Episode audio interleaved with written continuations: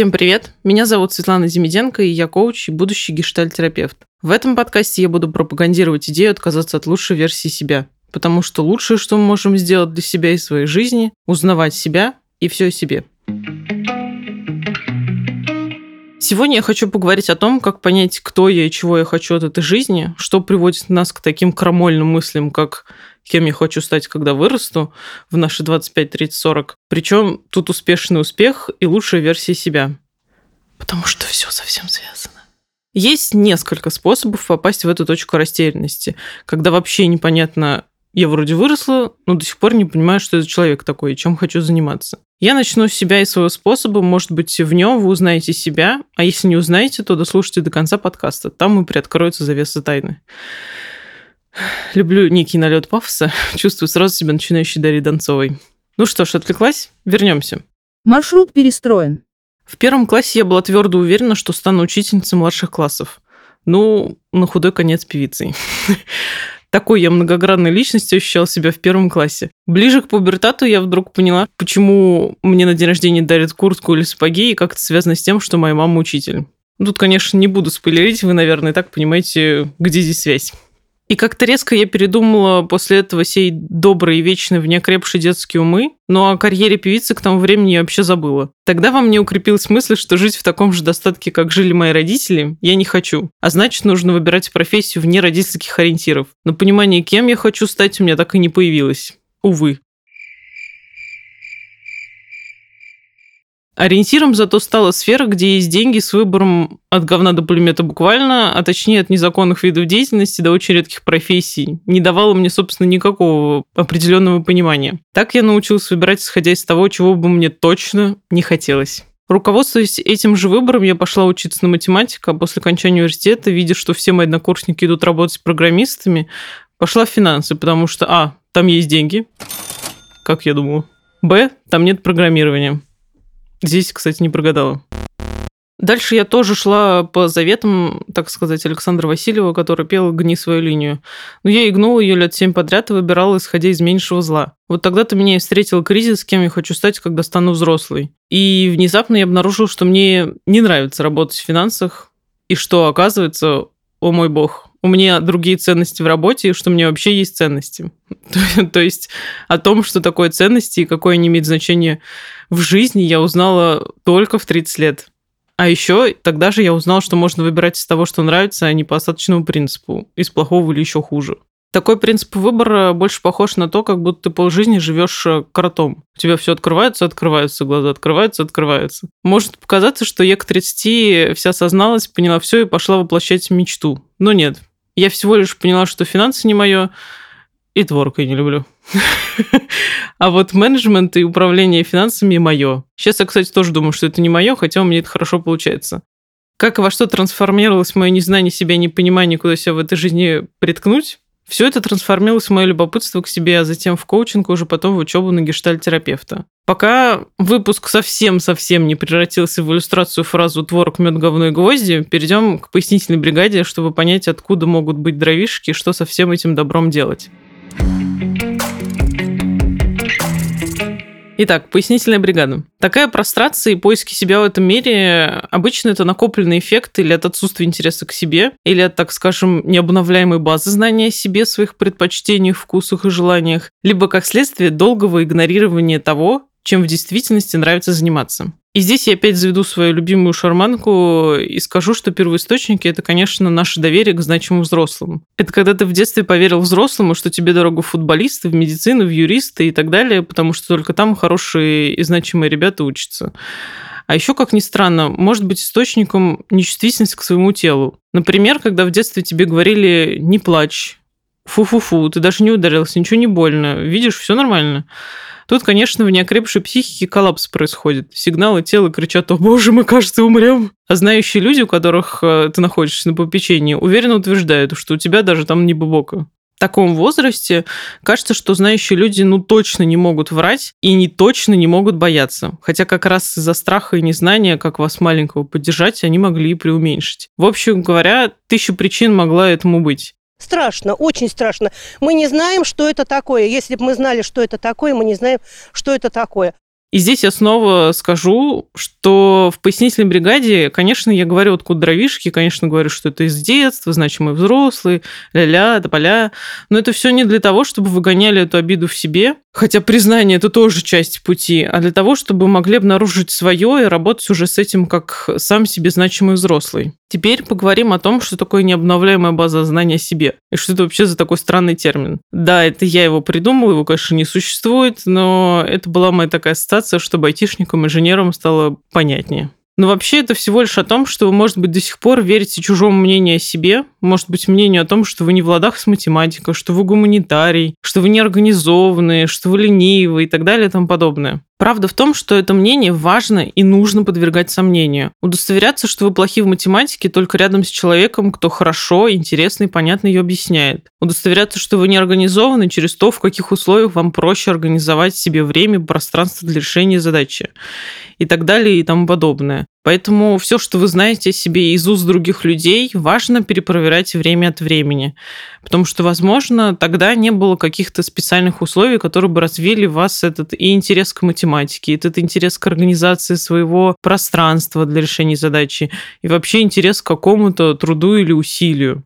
Что еще хочется здесь сказать? Еще это может быть действительно какой-то родительский ориентир, когда вы смотрите на родителей и понимаете, что ну, наверное, надо работать на одной работе всю жизнь. Или нужно найти призвание, предназначение, как у шкафа, и всю жизнь ему следовать. Если решил стать парикмахером, то все, парикмахером тебе быть тысячу лет, пока не помрешь. На самом деле это не совсем так. Мы можем меняться, и жизнь и последние исследования говорят о том, что большинство людей меняет профессию даже в 40, в 50, а некоторые, ого-го, может быть и в 70. Слышали, наверное, про китайца, который стал моделью, собственно, в 70 с чем-то лет. Поэтому здесь важно развивать как раз чувствительность к себе, к своему телу, к своим привычкам, к тому, как вы думаете, к тому, как вы ищете какие-то причины себе э, или оправдания, или еще что-то, что угодно. Будьте для себя самым интересным объектом для исследования. Именно это приведет вас к тому, что вы начнете понимать, а кто вы такой и чем вы хотите заниматься.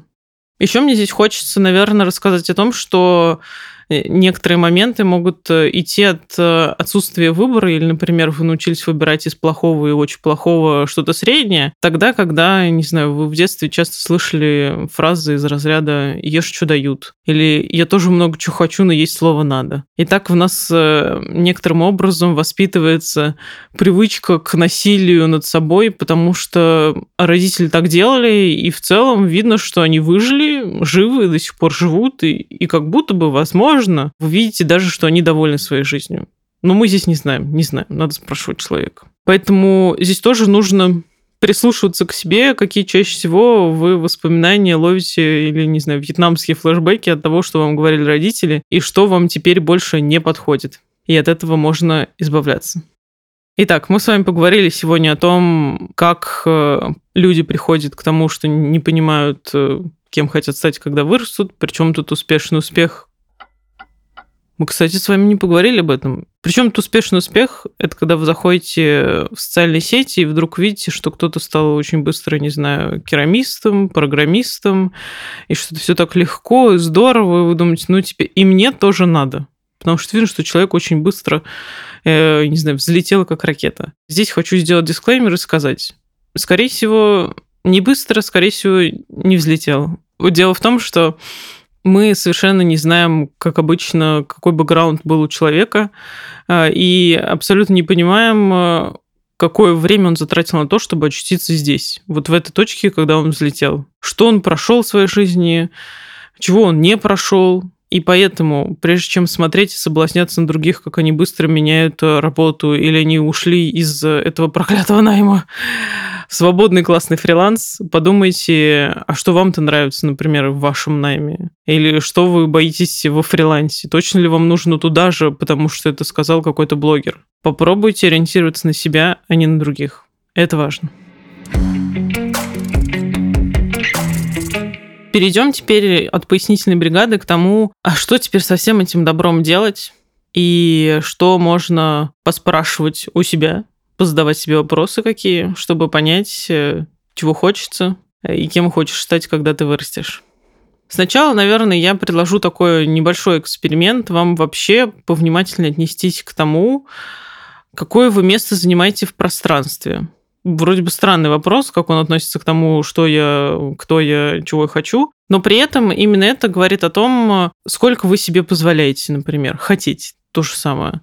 Если вы садитесь, например, на краешек э, стула, то почему вы садитесь? Потому что вам кажется, что вас сгонят с этого стула, потому что вам кажется, что именно столько вы места занимаете, потому что вам удобно или неудобно. Это как раз привьет вам привычку вообще в целом замечать телесный отклик на то, как вы движетесь в пространстве, насколько вам комфортно. И далее это перейдет в то, что вы научитесь замечать, э, что вам комфортно в отношениях или не комфортно в отношениях, что вам комфортно в работе, что вам нравится, что не нравится. Такой же эксперимент можно поставить с едой посмотреть на то, что вы едите чаще всего, и заметить, действительно ли вы наслаждаетесь этой едой, что вам нравится из этого. Может, вам уже не нравится, не знаю, яйца есть по утрам, или овсянку вы никогда не любили. Это тоже даст э, такой буст к тому, чтобы начать замечать э, себя, свои привычки, свои настроения, свое желание и свой импульс к действию. Вообще, в целом, следующее упражнение это о том, а, заметить, как в целом устроен выбор чего-либо в моей жизни. То есть, когда я что-то выбираю, пойти мне туда или пойти мне в другое место, исходя из чего я выбираю, исходя из своих предпочтений или исходя из того, что другие люди хотят, и я тогда тоже это хочу. Это тоже подсветит вам немало мыслей к тому, как э, вы относитесь к себе и как бы хотелось в дальнейшем. Следующее, что можно заметить также, что помогает определиться с тем, кто я вообще, что за человечек такой, это вопрос, как мне отказывать другим людям и как мне отказывать себе насколько я комфортно себя чувствую, когда отказываю другим, что я чувствую, когда отказываю другим, что я думаю, когда отказываю другим, что я думаю, когда отказываю себе. И последнее, что хочется предложить, это такое маленькое упражнение или мысленный эксперимент, как называют физики. Представить, что вот, не знаю, вы состарились, вам лет 70, 80,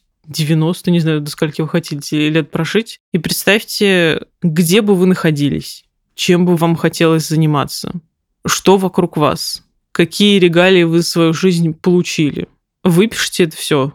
И потом отмотайте, не знаю, на 50, э, на 60 лет назад э, и подумайте, а что хотелось бы вам через год? где бы вам хотелось очутиться через год, что бы вы там делали, какие атрибуты внешней жизни или какие атрибуты внутренние у вас появились, какие качества, навыки у вас появились, что теперь вам нравится, Попробуйте немножечко здесь не останавливать свои, не знаю, интенции, мечты, намерения какими-то словами из разряда «нет, это все равно не случится, зачем об этом мечтать». Попробуйте просто мечтать так, как будто вас никто не ограничивает, как будто никто не будет смотреть на то, что вы написали, и ставить вам оценку, говорить, возможно это или невозможно. Есть такое еще, кстати, одно упражнение из КПТ, но оно немножко мрачновато.